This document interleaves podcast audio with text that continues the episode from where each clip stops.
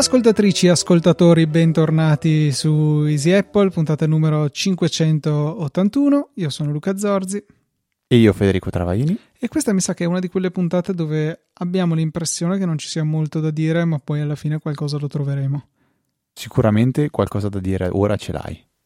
Cioè il sondaggio della settimana? No, stai sicuramente parlando dei donatori, che questa settimana sono Antonio Iesu, Claudio V, Davide Tinti, Nicola Gabriele D, Fabio D, Luca Ongaro, Alessandro Valerio e Riccardo Peruzzini. Grazie mille per il generoso supporto di questi intrepidi eroi che non vogliono essere soli, si sentono un po' soli perché ci sei anche tu all'ascolto che potresti unirti a loro nella sezione supportaci del sito easypodcast.it dove ci sono tutte le indicazioni necessarie a mettere il proprio nome in questa lista che all'inizio di ogni puntata viene glorificata in, in diretta nazionale, no, non in diretta, in differita, però in podcast diffusione, se esiste questa parola, e se non esiste è lo stesso. Partiamo male perché o si è rotto qualcosa nel signor um, script, oppure tu hai agito prima sì. di me e quindi io adesso non ho i donatori da poter importare, quindi sono fregato, dovrò farlo manualmente. Beh, bene, in realtà parte... potrei rispostare la scritta se mi ricordo chi è stato il primo donatore di questa settimana, penso sia... Perché voi sapete, forse abbiamo già raccontato, come... Bah, questa può essere una curiosità da riraccontare tantissimo tempo, siccome non ne parliamo, come, come vengono gestiti eh, i donatori, come facciamo a ringraziarvi, come facciamo a ricordarvi eh, a ricordarci di chi siete, vi inseriamo nelle note della puntata, come immagine, potete immaginare c'è, c'è, tanta automazione dietro tutto questo. 99,9% è stata fatta ovviamente da me e non da Luca. Quindi ehm, quello 0,01% però che ha fatto Luca è tutto, tutto.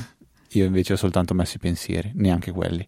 Praticamente quando arrivano delle donazioni da qualsiasi tipologia di piattaforma, tranne per Satispay che non, non fornisce, se non sbaglio, le API per poterlo Forse fare. adesso le fornisce, ma dovrei rivedere completamente il sistema di donazione tramite Satispay. Per adesso è semplicemente il bottone fornito dalla piattaforma, si occupano di tutto loro e invece dovrei integrarlo nella piattaforma delle donazioni. È nella lista di cose da fare da un paio d'anni, ma vabbè. Quindi, a parte Satispay e a parte i vari Satoshi, quindi restano soltanto PayPal e Stripe, le donazioni vengono automaticamente importate all'interno di un Google Sheet con i campi già precompilati che dicono la data, la donazione netta, quindi al netto di quello che poi sono le trattenute dei, dei, dei fornitori o dei servizi, e poi praticamente c'è una colonna con una specie di... Eh, di, di, a capo, una, qualcosa che è un, è un, campo che serve a capire qual è l'ultimo donatore che è stato ringraziato alla puntata successiva, in modo che mano a mano che vengono appesi, si dice appesi, giusto? Sì, in fondo al foglio i nuovi donatori che arrivano non da una puntata all'altra, ma dal momento in cui abbiamo registrato a quello successivo, ehm, a questo punto, per poterli importare poi all'interno delle note della puntata, io apro un Uh, un workflow di Alfred che non fa altro, nient'altro che prendere come input il nuovo numero della puntata. E questo è, aut- è automatico, è, scusate, manuale, non è automatizzato, quindi io inserisco il numero della puntata. E in automatico il workflow di Alfred fa due cose molto semplici. La prima è quella di andare a generare un, um, un file di testo preso da un template, quindi prende un template che abbiamo creato e lo, lo incolla dentro questo file che si chiamerà EA eh, numero della puntata.md, MD sta per Markdown, Dopodiché, se trova all'interno di questo template, di questo file, trova una stringa particolare, per esempio percentuale donatori percentuale, per fare un esempio, va a chiamare un'API di Google Sheet, eh, va a recuperare tutti i nomi dei donatori che stanno sotto quella, quell'indicazione che è all'interno di una delle colonne del, del foglio di Google, prende tutti i nomi e gli va a incollare all'interno del foglio del, del, del documento di, di, Markdown al posto della percentuale donatori percentuali. Mette tutti i donatori lì, dopodiché quando Luca finisce di, eh, di questo donatori, clicca su un pulsante all'interno del, del, del, foglio di Google che in automatico va a spostare questo, questo, questo contatore, questo, questo rompilinea eh, all'ultimo donatore che è stato ringraziato. Ecco, se però una di queste operazioni viene fatta non in sequenza, cioè in questo caso Luca ha prima premuto il pulsante per dire ok, questi donatori li ho ringraziati, l'ha fatto prima che io creassi la, la, la, nota della puntata, quando il mio file si apre, si genera, va a cercare quali sono i donatori, non trova nessun donatore perché dice che sotto il rompilinea eh, non c'è niente e quindi mi si creava un file senza nessun donatore, poco male perché potevo andarlo a ricreare in automatico, in, in manuale, oppure, ehm, come ha fatto Luca, arriva a spostare il, questo rompilinea più in alto verso, eh, dopo, prima del primo donatore, io rigenero il file in automatico. Abbiamo fatto tutto. Quindi così, guarda, questo era già il primo fuori scaletta, Luca, abbiamo già raccontato uno dei nostri uh, flussi per creare queste, queste, belle note che vengono poi tutte archiviate all'interno di un eh, file, una, una cartella dentro iCloud Drive. Ci sono penso quasi tutte le puntate, sto scorrendo, no, non è vero. Arri- partiamo dalla puntata 261 in poi. Ecco, questo è un archivio che non serve assolutamente a nulla, però c'è. Altra eh, cosa tanto... che bisognerebbe cambiare, il tuo workflow di Alfred secondo me deve dividersi in tre. Uno che deve fare punt- il file della nuova puntata andando a interrogare l'API di Easy Podcast chiedendogli qual è l'ultima e incrementandolo di uno, uno che deve aprirti l'ultima pubblicata e uno che ti deve permettere di digitare un numero per eh, andare ad aprire le note di quella puntata lì. Quindi ti ho dato un po' di idee, direi che hai un, ob- un, un hobby, un, un compito per questo fine settimana. Sì, tu pensi che io abbia un fine settimana. Dici a Diego che deve cortesemente stare fermo quelle due o tre orette che tu fai tutte queste cose. Sicura, guarda, sicuramente è proprio nel periodo di crescita in cui se gli dico di stare tranquillo e buono mi ascolta al 100%. Guarda. Senti Luca, ehm, leggiamo una recensione giusto così per, per ehm, dare un po' di ritmo a questa puntata che arriva da Manfred DVR 1923 e qui se è l'anno di nascita, tanta roba. Dubito perché avrebbe quasi cent'anni, però io ci spero un pochettino. Dice con 5 stelle, il podcast, il podcast, almeno per me. Luca e Federico ormai sono una sicurezza per me per news e suggerimenti tech, almeno dal tardo 2010, anno in cui sono tornato nel mondo Apple dopo una parentesi nel lato oscuro. Accompagnano con le loro puntate i miei tragitti in macchina, bravi. Una, una, una recensione piena di grandi citazioni perché il lato oscuro per me è molto importante e il 2010 alla fine è stato il nostro anno di, di inizio, quindi si sta parlando proprio dell'inizio del, di Easy Apple che a breve compirà eh, 12 anni, quindi e sono tanti. La puntata 500 è dietro l'angolo, eh, come ben sapete è l'ultima puntata di Easy Apple. La 600 che... forse, 500 la 600. è molto alle spalle. Si scusa la 600 che avevamo già deciso che sarebbe stata l'ultima puntata di, di sempre di Apple, dopodiché chiuderemo per passare ad altri progetti. Questo penso di averlo detto almeno 581 puntate. Puntata. Ehm, 500, eh, sai tirare così a caso quando è stata? Perché io ovviamente non me lo ricordavo. Non sì, allora, perché sto ragionando dov'ero, in che periodo di vita ero, perché mi ricordo che ti, io ti stavo raccontando la mia idea di inizio puntata 500, cioè quello di fare l'inizio delle... era quella cui aveva l'inizio delle puntata 100, 200, 300, 400 o forse era quella Direi era di sì perché anno. il capitolo introduzione dura 9 minuti quindi penso di sì perché avevamo fatto una puntata forse non erano delle 100 puntate ma ogni puntata di ogni anno cioè eh, ogni puntata del dicembre che più o meno cadeva vicino alla prima alla puntata zero abbiamo messo dentro tutte le varie ed ero nel mio vecchio appartamento quindi stiamo parlando praticamente di tre anni fa secondo me poteva essere allora, il 2019, tipo ottobre 2019, una roba del genere. Adesso spari troppo indietro. Sono passati, siamo alla 581, un anno e mezzo. Febbraio 21 era il, il periodo. Febbraio 21, allora non è questa la puntata col, con l'intro strano. Però lei, cioè il capitolo intro dura, beh, 9 minuti, ma magari abbiamo semplicemente chiacchierato. No, ho un ricordo totalmente diverso, però magari mi Allora, mi magari sto, era 4,50 che ti ricordi, andiamo a vedere. Smart eh, working? Era no. la puntata del decimo anniversario, quella del decimo anniversario. Ah, ok, allora... Forse era quella. Va bene, dai. Mm, però adesso non lo so, ho un voto di memoria, magari ho fatto delle associazioni sbagliate. E vorrei cogliere l'occasione per fare un sondaggino. È un sondaggio che è già stato fatto, ogni tanto ritorna e io lo faccio questa volta per me, perché eh, io so- soffro molto attualmente e ancora il fatto che non sono assolutamente contento del servizio di file storage che sto usando, che è Google.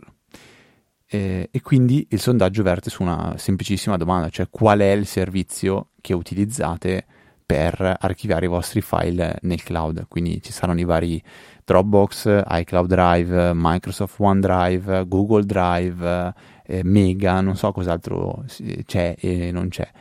E poi metteremo, va bene, anche Nextcloud, che so che è quello che usi tu Luca, che però è un po', un po particolare perché uno per averlo deve alla fine avere a casa propria una connessione decente che gli permetta Ni. di... Ni. Questo è vero se no... vuoi ostartelo eh, su un tuo NAS, per esempio, ma ci sono anche altre possibilità. O avere un server virtuale o fisico da qualche parte e installarcelo sopra a quel punto lì non c'è più il vincolo della connessione particolarmente buona, o meglio, non più di qualsiasi altro servizio, oppure si può ehm, iscriversi a qualche fornitore che offra il servizio di Nextcloud direttamente.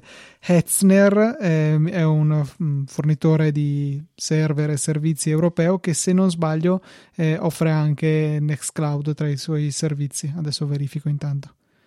Cos'è Nextcloud Hub? Che la prima cosa che leggo quando vado sul sito di Nextcloud è Nextcloud Hub 3 is coming. Diciamo tu che hanno un po' esteso il loro, eh, il loro, mantello di servizi, cioè non è più solo la sincronizzazione dei file, ma hanno per esempio i calendari, i contatti, eh, tante altre app, le, le videoconferenze, le, la messaggistica, la collaborazione in senso più lato, eh, anche un, uh, non ricordo come si chiama, ma comunque una sorta di eh, simil Google Docs, Sheets uh, e Presentation, non so come si chiama, eh, e quindi insomma è, è molto ampio la, la, suite di servizi che sono dentro al, all'ombrello di Nextcloud. Si può usarne tanti o tanto pochi come si desidera. Io, per esempio, utilizzo unicamente il servizio di, di sincronia file. Ok, ok, ok. Io vedo che già sul sito si può fare un simple sign up dove si sceglie uno dei vari servizi. Primo che propone web.hosting e danno 5, giga, 5 giga di spazio, poi onestamente non so se si può magari eventualmente in, aumentare questo spazio è soltanto una cosa di, di prova, però può essere, può essere un'idea. Però il problema che io trovo veramente con Google Drive è che Google Drive vuole, cerca sempre più insomma, di importi di usarlo nel browser. Eh, e averlo in locale è fastidiosissimo, veramente una cosa boh, che per me funziona molto molto male. Quindi Te ero curioso una, di sapere un po'. Sì? Nextcloud su Hetzner costa eh, per un tera di spazio con l'IVA italiana al 22 5,24 euro al mese, che mi sembra un prezzo concorrenziale, insomma. I 2 tera di Apple e Google costano 10 euro. Com'è insomma. che si chiama? Scusami che me lo segno. Eh, Etzner Storage Share. Ti metto il link così lo mettiamo nelle note della puntata. Va bene, io ho scritto Hetzner a caso assolutamente, però l'ho beccato giusto. Oh, fantastico. Ok, questa può essere, può essere un'idea. Esistono le, le applicazioni desktop, esistono le applicazioni mobile. Io quando mi è capitato di condividere qualche file con te o tu condividerlo con me più precisamente, mi sono sempre trovato molto bene, mi è, mi è molto piaciuto. Mi piacerebbe anche averlo sul mio Synology, però attualmente con la connessione che ho mi sembra di, di, di tagliarmi un pochettino le gambe con questa cosa. Cioè o mi, mi, rend, mi, mi, accontento del fatto che in certe situazioni distruggo la rete, se devo, fare de- se devo scaricare qualcosa di grande, eh, banalmente devo sincronizzare per la prima volta i file sul computer eh, che però, ho a lavoro. Eh, sì, sicuramente può essere una questione, però c'è anche da dire che quando lo fai non sei in casa e quindi non ti serve la connessione a casa. Ecco. Sì, lo so, però ehm, non lo so, sono, sono, molto limitato da quello che è l'upload della rete. Anche soltanto il primo, il primo, download, cioè, non lo so. Mi piacerebbe avere una rete decente. Io vedo che eh, stanno mettendo la fibra ovunque, tranne che dove abito io. Cioè, intorno a me c'è la fibra ovunque, dove sono io, no, vabbè, ho capito. Comunque, ehm, vabbè, Google, Google eh, penso, io lo vedo funziona veramente, veramente molto male uno dei vantaggi è il fatto che paga, costa molto poco ed è in parallelo col servizio delle, mm, del Google Photos, quindi si può avere anche un, un, più o meno un backup delle foto eh, tut, tutto lì dentro e costa 2-3 euro al mese, veramente poco per avere 100-200 giga. E, Io come sapete e, utilizzo iCloud Drive principalmente perché lo sto già pagando, nel senso dovendolo pagare per le foto e avendo spazio che mi avanza, eh, mi sembra una cosa saggia sfruttarlo anche, ehm, anche, per lo storage dei file. Quando avevo l'account individuale nei 200 giga ci facevo stare più o meno tutto. Eh, poi quando ho fatto l'account famiglia 2 tera mettendo dentro eh, la mia ragazza, mio fratello e la sua ragazza più i miei genitori, quindi tutti e sei i posti occupati, abbiamo dovuto necessariamente fare l'upgrade al piano da 2 tera. E ecco, con tutti i nostri contenuti, con i miei file in aggiunta alle foto di tutti, backup degli iPhone di tutti, ci sono 1,6 tera liberi, quindi spazio ne ho in abbondanza ed è per questo che continuo a mantenerlo come cloud storage principale. E per questo unito a un'altra cosa, il fatto che è l'unico eh, servizio di cloud storage che ehm, ha una ricerca immediata su iPhone, cioè io da Spotlight cerco qualsiasi cosa abbia sui cloud drive e immediatamente mi appare, posso aprirlo con un clic, mentre invece per quanto in teoria sarebbe tecnicamente possibile anche per Google Drive estendere i propri risultati in maniera continua dentro Spotlight, eh, mi rendo conto che spesso non è così. Eh, ho alcune cose in Google Drive, pochissime per la verità, ma non mi appaiono nella ricerca su Spotlight. Sì, è una delle cose che io ho già lamentato, di, di, forse parlandone con Maurizio, di, di Spotlight, quello, quello, che è stato... Non, non, non mi sono perso quale versione di iOS ha tolto questa funzione, cioè quella di poter andare a dire a Spotlight cosa farmi vedere e cosa no. Ehm, in questo caso oggi si può fare perché io posso andare applicazione per applicazione e dirgli tu questa cosa tu Spotlight non lo usi se non sbaglio tra le varie postazioni di privacy che c'è per ogni applicazione dove gli puoi dire puoi usare Siri, puoi usare il navigatore, puoi usare le notifiche. Se non sbaglio c'è anche Spot. Adesso verifico subito, non vorrei dire una stupidata. Luca, tu questa cosa ti torna, no? Mi Mentre torna sto... e eh, era il motivo per cui l'applicazione Documents di Riddle non mi appariva nel, nei risultati della ricerca. Non so come l'avevo disattivata erroneamente. Eh, forse un momento che eh, boh, mi apparivano i risultati di documents all'interno della, cioè dei file interni a documents in Spotlight, ma non li volevo e non si poteva togliere solamente i contenuti dell'app e non l'app intera da Spotlight, comunque una roba del genere. Tant'è che insomma non riuscivo mai a trovare eh, documents finché mi è venuta questa illuminazione, la proverbiale lampadina si è accesa, sono andato a cercare nelle impostazioni eh, all'interno dell'app impostazioni dell'iPhone e ho effettivamente notato che era disattivata la comparsa in Spotlight di documents quindi eh, l'ho riattivata e tutto è tornato a essere bene nell'universo. Però ecco, la ricerca file in iCloud Drive da Spotlight dall'iPhone e da iOS in generale, perché anche all'iPad si applica la stessa considerazione, e insieme al naturalmente fatto che ho già spazio pagato e che qualcun altro si occupa di manutenere eh, mi fa continuare a preferire iCloud Drive come cloud storage preferito. Eh, se da un lato Google cerca di spingerti tantissimo a usarlo sul web eh, Apple fa l'esatto opposto perché il sito di iCloud e l'accesso tramite browser sono ben oltre l'imbarazzante cioè sono funzionano in maniera estremamente lenta e macchinosa, eh, per esempio non si possono caricare intere cartelle, insomma, è, estremamente limitante. Ecco. Eh, infatti invidio viceversa l'interfaccia web di Google Drive, di Dropbox, dello stesso Nextcloud che è estremamente funzionale e veloce, eh, per cui spero che prima o poi Apple ci pensi, ma sicuramente non è tra i loro interessi principali. Una volta che funziona bene sui loro dispositivi, il web è sempre un secondo, terzo pensiero. A proposito di iOS, voglio farti due domande, una, una molto semplice. Ti piace il nuovo Spotlight, cioè il nuovo Spotlight che, che c'è anche in basso? È più lento di prima? Sì, cioè sul mio iPhone 12 Pro ho notato che eh, la ricerca di un'app è spesso e volentieri lenta. Tipo adesso provo a scrivere documents. Aspetta, aspetta, ecco è venuto fuori. Cioè ci mette un paio di secondi invece che essere virtualmente istantaneo. È una cosa che mi dà molto molto fastidio.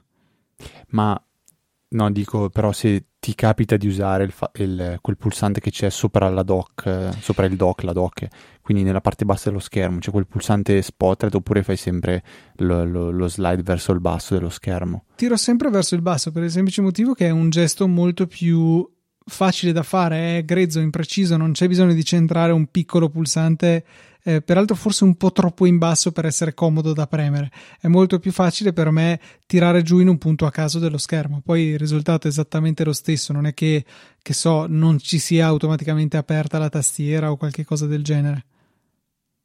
E l'altra, eh, questa è una domanda 1,5, non è ancora la seconda domanda.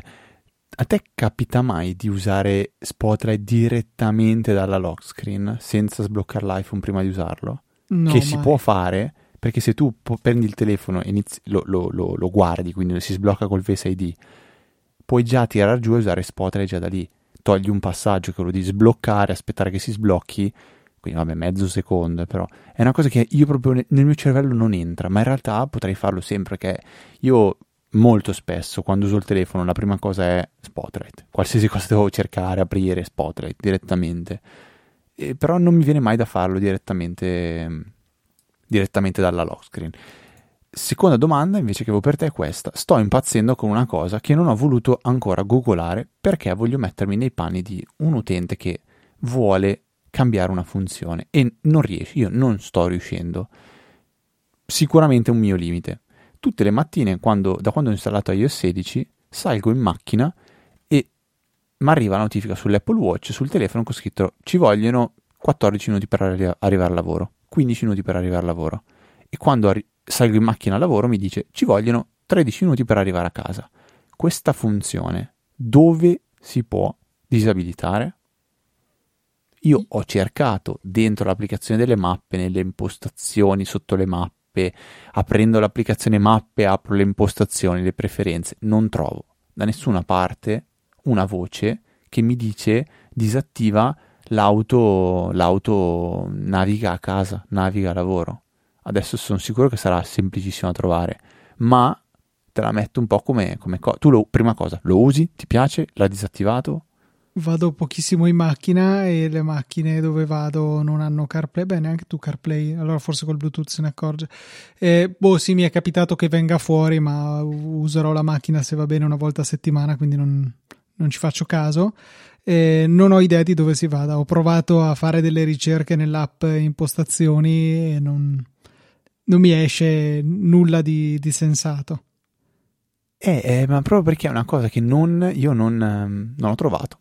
E infatti, boh, provate anche voi a casa, amici, se riuscite a disattivare questa cosa. Adesso prenderemo barcate di insulti perché è facilissimo, però io non ce l'ho fatta. Se hai voglia dopo di metterti là a giocare e dire ma lo trovo o non lo trovo questa, questa opzione quindi, sondaggio, recensione, domande le ho fatte, ti racconto una cosa. O, se ti può interessare, eh, sono stato a un matrimonio lo scorso weekend e ehm, qualche giorno prima del matrimonio arriva un messaggio dal, dallo sposo che mi dice ciao, il grande giorno si avvicina, eccetera, eccetera. Se durante la cerimonia farete delle foto, vi preghiamo di condividerle con noi qui e io dico, mamma mia, bravo, veramente bravo, perché eh, è, è, è, un, è, una, è una cosa che va oltre il me le giri su WhatsApp. E a me questa cosa mi è piaciuta veramente tanto, l'altro da un amico che non è assolutamente un hypertech guy o qualcosa del genere. E allora eh, vado a curiosare che cos'era, perché io avevo già raccontato di come, per esempio, col Synology l'applicazione foto permette di creare un link pubblico a cui le persone possono accedere per caricare delle foto che si caricano direttamente sul tuo Synology. Bellissima funzione.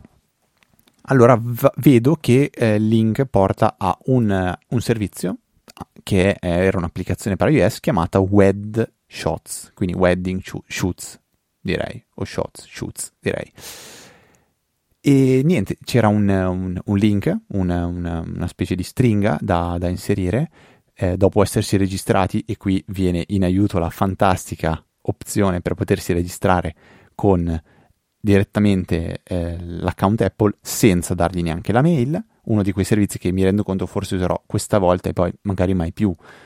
Ehm, e se mi ricapiterà chi se ne frega, mi riscrivo, cioè non mi interessa. Allora eh, mi registro con una mail farlocca, entro e vedo che praticamente questa applicazione è una sorta di Facebook dedicato per quell'evento dove le persone possono mettere le foto, possono mettere mi piace, possono commentarle.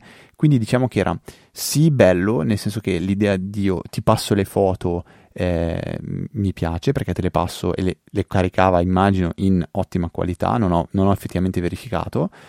Eh, e poi permetteva anche volendo di scaricarle, quindi se anche io vedo che è stata fatta una foto, non so, a me qualcuno ha fatto una foto a me mentre ero al matrimonio, voglio prenderla e me la scarico. Eh, tutta la parte invece social dei mi piace dei commenti personalmente la trovavo inutile, cioè andava benissimo il poter caricare le foto per poterle condividere.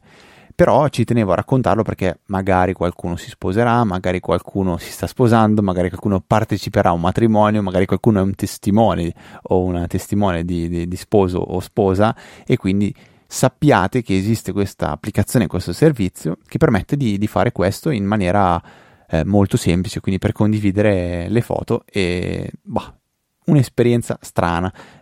Segnalo solo che non mi faceva caricare un video eh, perché era secondo me troppo lungo, quindi lui tentava, tentava di accorciarlo, lo accorciava, poi mi diceva di selezionare un'anteprima, un'immagine di anteprima, e quella schermata era nera e non potevo andare avanti, dovevo per forza tornare indietro. Peccato perché era un bello slow motion del momento del lancio del riso. Eh, e niente, l'ho, l'ho, perso. Mi sono appena reso conto di aver fatto un verso con la bocca che a Luca non piace, quindi in questo momento avrei premuto CTRL R, CTRL T niente. per segnare che ho fatto questo coso. Sarebbe Option M, però ho il pulsante sullo Stream Deck che utilizzo con grande soddisfazione. Cosa ne pensi del discorso dell'USB-C obbligatorio sui nuovi iPhone dal 2024? Quindi penso e spero con tutto il cuore che Apple abbandonerà il Lightning in favore dell'USB-C tutto sommato sono a favore, cioè nel senso è vero, ormai ho sparso cavi Lightning ovunque mi servano, però tutto sommato ha senso passare a un unico connettore. Continuo a eh, avere la mia... Eh, c'è un modo per dirlo comunque, il, il fatto che c'è una cosa che mi sta molto a cuore, cioè il fatto che fisicamente ritengo superiore il Lightning all'USB-C per il fatto che eh, il Lightning è diciamo un connettore pieno, cioè è totalmente cavo lato dispositivo e totalmente pieno lato cavo, mentre invece eh, nel caso dell'USB-C abbiamo un, una protuberanza all'interno del dispositivo che mi dà l'idea che possa rompersi a suon di metti e togli il cavo che appunto viceversa ha un, un foro e, e quindi lo, lo deve accogliere. Però tolto questo, credo che sia veramente arrivato il momento di uniformarsi a un unico standard. E l'unica cosa è che ci sarà anche un po' uno strascico, per cui la transizione non sarà piacevole perché magari ci ritroveremo con l'iPhone nuovo che avrà l'USB-C perché così ha decretato l'Unione Europea. Eh, se non sbaglio, eh, PC, no, tablet, telefoni e mh, tele, eh, fotocamere, ecco, entro il 2024 dovranno adottare l'USB-C e i computer mi sembra da un paio d'anni dopo, dal 2026, eh, i portatili come standard per la ricarica. E, ehm, però eccoci, magari ci ritroveremo con il nuovo iPhone già dotato di USB-C, mentre invece le AirPods sono state comprate magari un po' prima e ci dureranno un po' dopo e continueranno ad avere il cavo Lightning. Poi mi chiedo se a quel punto Apple continuerà a fare scelte assurde del tipo eh, la normativa non prevede esplicitamente niente per le tastiere e i mouse quindi continueremo ad avere il Lightning sulle tastiere e i mouse e sul telecomando della Apple TV, così a caso, eh, costringendoci di fatto ad avere in giro dei cavi Lightning quando poi tutto il resto della nostra vita sarà passato all'USB-C. Io comunque ecco, trovo che sia una cosa positiva. L'unico asterisco, l'unica forse eh, nota da tenere in considerazione di questa transizione sarà: ok, benissimo, ci è voluta questa spinta, ma quando l'USB-C sarà superato e ci vorrà un nuovo standard per qualsiasi motivo, come facciamo? Cioè, nel senso, verrà aggiornata la legge? Con che puntualità sarà aggiornata la legge? Ecco, quella è l'unica cosa che mi lascia un po' perplesso, anche se viceversa mi rincuora abbastanza il fatto che eh, l'USB-C sia passato ad ospitare Thunderbolt 3, poi Thunderbolt 4, USB 4, cioè sullo stesso connettore fisico hanno già fatto degli upgrade sostanziali di banda eh, e quindi mm, magari siamo a posto per un po', siamo a posto per dieci anni, eh, che è una durata lunga in termini informatici, cioè penso che solo l'USB A vecchio stile sia così vecchio e così tanto in uso ancora oggi. Quindi stringi stringi, sono contento e mi dispiace solo un po' per il periodo di transizione, ma è un po' una medicina amara che bisogna prendere per assicurarci la salute informatica successiva. È, è uno dei, um, dei, lati negativi della medaglia um, di avere l'USB-C obbligato, proprio quello che potrebbe portare a andare a rallentare questa, questa evoluzione di questa tecnologia, cioè siamo obbligati a usare l'USB-C, se qualcuno si inventa qualcosa di più, di, di, no, di più migliore, di più, più piccolo, più di, di, diverso, come dici tu, come, come, facciamo ad implementarlo se siamo obbligati a usare quest'altro? Io penso che piano piano andranno con l'eliminazione dei cavi in maniera totale, perché oggi perché usi il cavo? Io personalmente, come penso il 95% degli utenti, per caricare il telefono, ma abbiamo già una soluzione che è quella del MagSafe no, il Max, eh, sì, MagSafe anche sull'iPhone, che è una, una bella soluzione. Eh, non è presente ovunque, poi ci saranno sempre dispositivi che hanno bisogno di, di, un, di un cavo, però a me oggi urta veramente tantissimo il fatto che ho tre dispositivi Apple che uso e ho tre metodi di ricarica diversi, perché ho una specie di MagSafe sull'Apple Watch, ho un USB-C sull'iPad e ho un Lightning barra MagSafe diverso da quello dell'Apple Watch ovviamente anche sull'iPhone. Quindi comunque devo andare in giro con tre tipologie di cavi per poter ricar- ricaricare tre dispositivi è vero, posso fare due più induzione, ma l'iPad non ha l'induzione. L'Apple Watch ho provato a caricarlo con un, una di quelle basi di induzione, ma non si ricarica.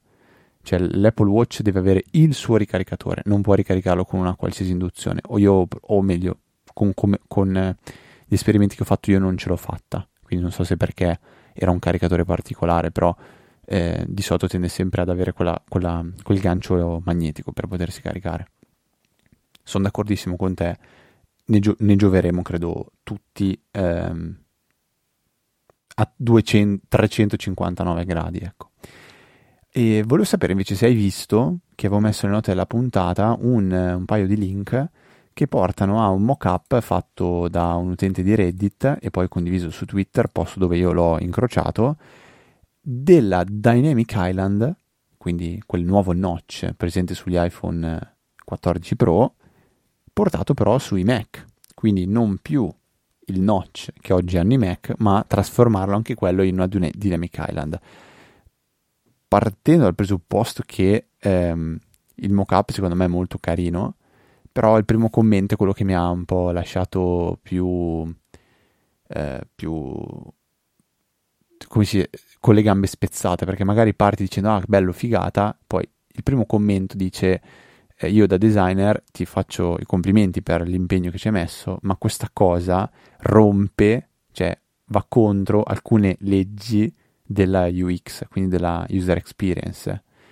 Ed effettivamente se ci poi provi a pensare a come può funzionare una roba del genere diventa un po' difficile da gestire perché la vuoi sempre visibile e allora quello spazio non può essere occupato come oggi per, con la menu bar da altre applicazioni. Però l'idea che ti dà di qualcosa di fluttuante qualcosa di dinamico eh, allora va sopra le applicazioni ma allora non è sempre visibile qualcosa che secondo me Apple sicuramente esplorerà perché lo porti sull'iPhone piace, funziona perché non esplorarlo anche in altri, in altri ambiti. Però resta il fatto che forse sul Mac è un po' più, un po fastidi- un po più fastidioso rispetto a quello che poi si vive effettivamente sull'iPhone. Io lo dico ogni volta che mi capita di usare il Mac con il suo schermo, il notch per me è lì solo per dare fastidio, mentre nell'iPhone dopo un po' è diventato trasparente e oggi lo è diventato praticamente parte quasi dell'interfaccia grafica di, de, dell'iPhone. Tu, Luca, co- cosa ne pensi? iPhone, iPad, eh sì, iPad, tutti li ho detti, tranne quello che devo dire. Mac col notch, hai già avuto modo di usarli? Penso di non averne neanche mai visto uno dal vivo, eh, per cui no, non l'ho usato. Eh, penso che in realtà, differentemente da te, me ne dimenticherei in fretta. Eh, tuttavia, credo che questo mock-up sia proprio la quintessenza del design di tipo Johnny Ive e Alan Dye. Una cosa che è bella nelle foto, negli screenshot, ma assolutamente insensato dal punto di vista dell'usabilità. Eh, si ha una, eh, una menu bar ingombrante verticalmente, che è la parte più preziosa dello schermo. È in realtà piccola lateralmente, quindi ci stanno poche cose. Già se, se hai una, ehm, una, serie di applicazioni eh, sulla menu bar e magari un'applicazione ricca di menu, tutto si schianterà uno contro l'altro e non ci sarà spazio, qualcosa dovrà essere nascosto. E, no, un uso pessimo dello spazio, secondo me è proprio un'idiozia. Non, cioè, ripeto, esteticamente veramente carino, ma funzionalmente un disastro. Quindi spero veramente che, che nessuno in Apple veda questa cosa o se la vedano, se la dovessero vedere, almeno che la considerino come me un esperimento da non considerare. Ma chissà poi loro eventualmente che cosa potrebbero partorire cioè, con, con le loro il, idee. Il dock, se non so se tu ce l'hai in basso lateralmente. Sì, in basso, in basso, in basso. Sempre visibile in basso. Idem. Eh, spreca un po' di spazio sotto. Perché deve essere rialzato di quei 10 pixel da, dal fondo? Perché è più bello, sì, sono d'accordo, però spreca spazio. Sarebbe, se fosse giù, sarebbe meglio, invece che essere un... Ma cosa uh, ci fai con quei 10 pixel? Cioè, non lo so, ma magari mi tornano pixel. buoni. Cioè, non lo so, effettivamente su uno schermo andrebbe messo laterale, perché va a rubare, diciamo me- meno, meno, spazio utile, secondo me, se lo metti di là. Vabbè, Però io sì. mi trovo comodo così, mi trovo molto comodo così. Ho, ho, un piccolo consiglio, ma old school, che volevo condividere con, eh, con gli ascoltatori, di un servizio che penso esista da tantissimo, che però ultimamente mi capita di vederlo molto poco usato perché è diventato qualcosa di trasparente, integrato con tantissimi, eh, tantissimi servizi, quindi non c'è più la necessità di usarne uno esterno, a meno di qualche specifico caso. Sto parlando di quei servizi che permettono di accorciare un link. Quindi eh, il più famoso, che è quello che uso io, si chiama Bitly, eh, bit.ly. Che cosa permettono di fare? Proprio, proprio banale. Eh, ci si registra, account g- gratuito, eh, si va a indicare eh, un URL che si vuole accorciare e, dopo, e questo URL viene accorciato e diventerà bit.ly slash e poi una stringa. Stringa che è personalizzabile, quindi se io voglio fare eh, per esempio una scorciatoia per portarvi, per, per farvi portare alla pagina delle donazioni di Easy Apple, posso fare bit.ly slash donazioni EA Easy Apple. Se questo donazioni EA non è mai stato usato da nessun altro, posso usarlo io e a quel punto bit.ly slash donazioni A verrà risolto con l'URL che gli avevo passato inizialmente. È quello che facciamo noi con tutto il discorso di no, non è proprio, non è proprio vero, però è quello che facciamo con il chat.easyapple.org che porta a, ehm, a, alla, alla chat di Telegram. Questo però è un servizio gratuito per accorciare i link e per renderli più, più facili da, da trovare. Perché può tornare utile raccontarlo? Per due motivi.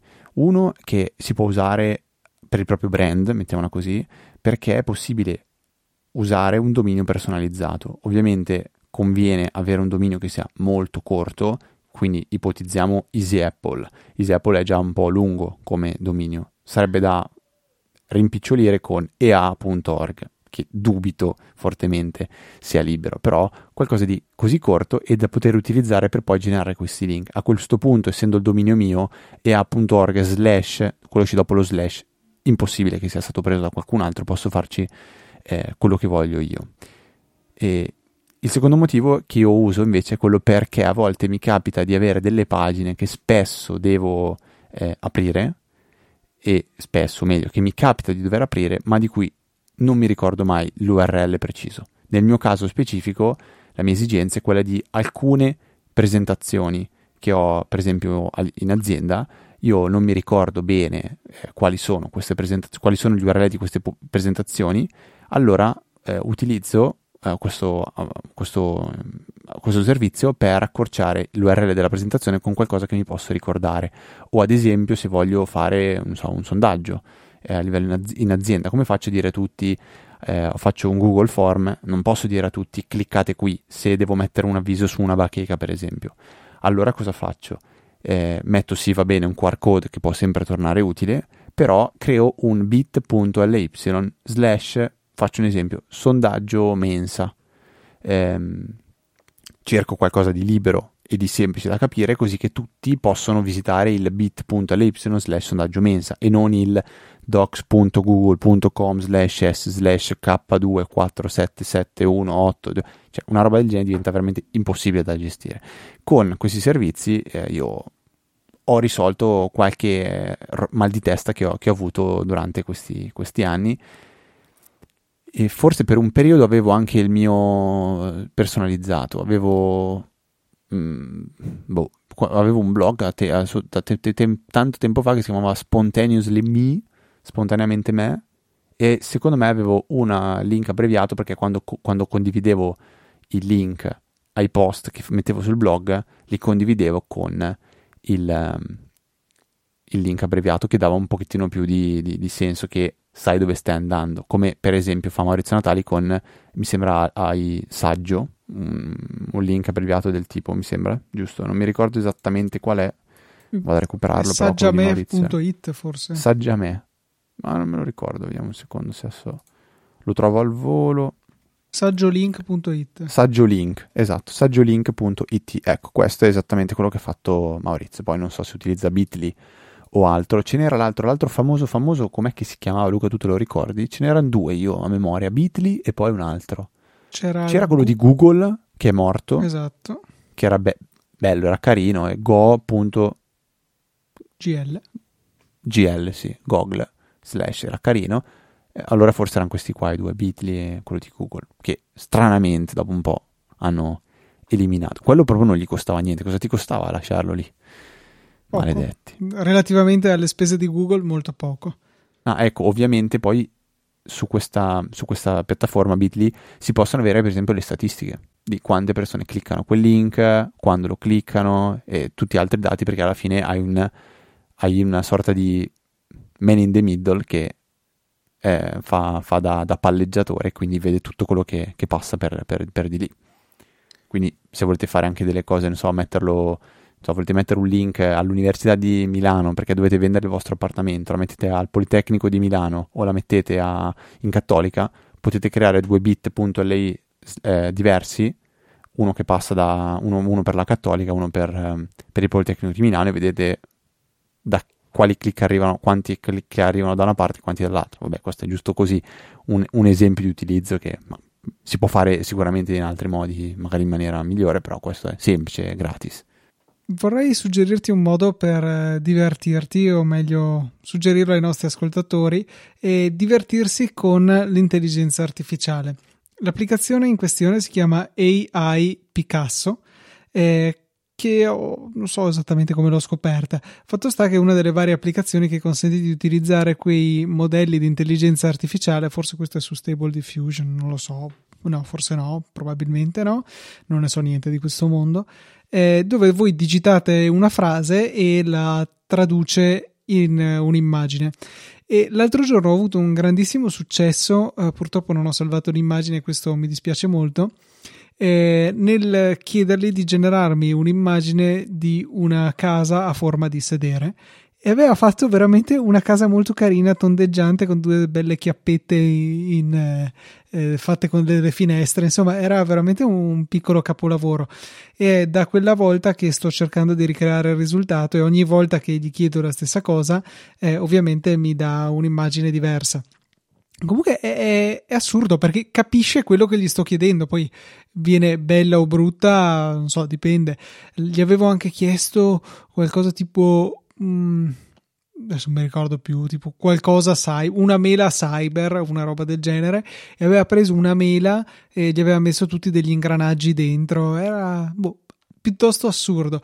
L'applicazione di per sé è gratuita e mi sembra che consenta di fare un tot di um, di immagini, dopodiché ti dice o paghi o ti guardi la pubblicità. Direi che per quello che lo uso io eh, va benissimo guardarmi la pubblicità ogni tanto che voglio giocarci, anche perché non è propriamente economica, costa 33 euro all'anno oppure 5,50 euro alla settimana, che mi sembra veramente un latrocinio.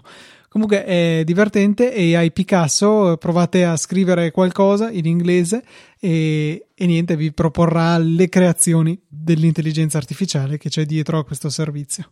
Sì, ci sono tanti servizi simili molto molto belli. Vi lascio semplicemente un link nelle note della puntata a una guida per installare ehm, Stable Diffusion per, per, generare immagini così con, col Mac tra, tramite terminale con Stable Diffusion, io non l'ho neanche seguita, cioè ho provato all'inizio poi mi sono un pochettino perso, quindi non è una cosa sicuramente per tutti, però se volete smanettare con questo tipo di nuove tecnologie c'è sicuramente, come diceva Luca, da, da divertirsi, quindi più facile installare un'applicazione e usare quella, eh?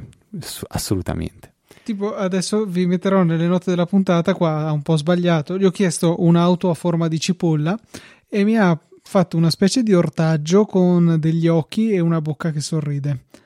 E niente, però condividerò perché... Funziona in italiano o devi scrivere in inglese per forza? No, in inglese. È piuttosto okay. inquietante. Fede, te la mando intanto che te la guardi, Va poi bene. la carico sul nostro server.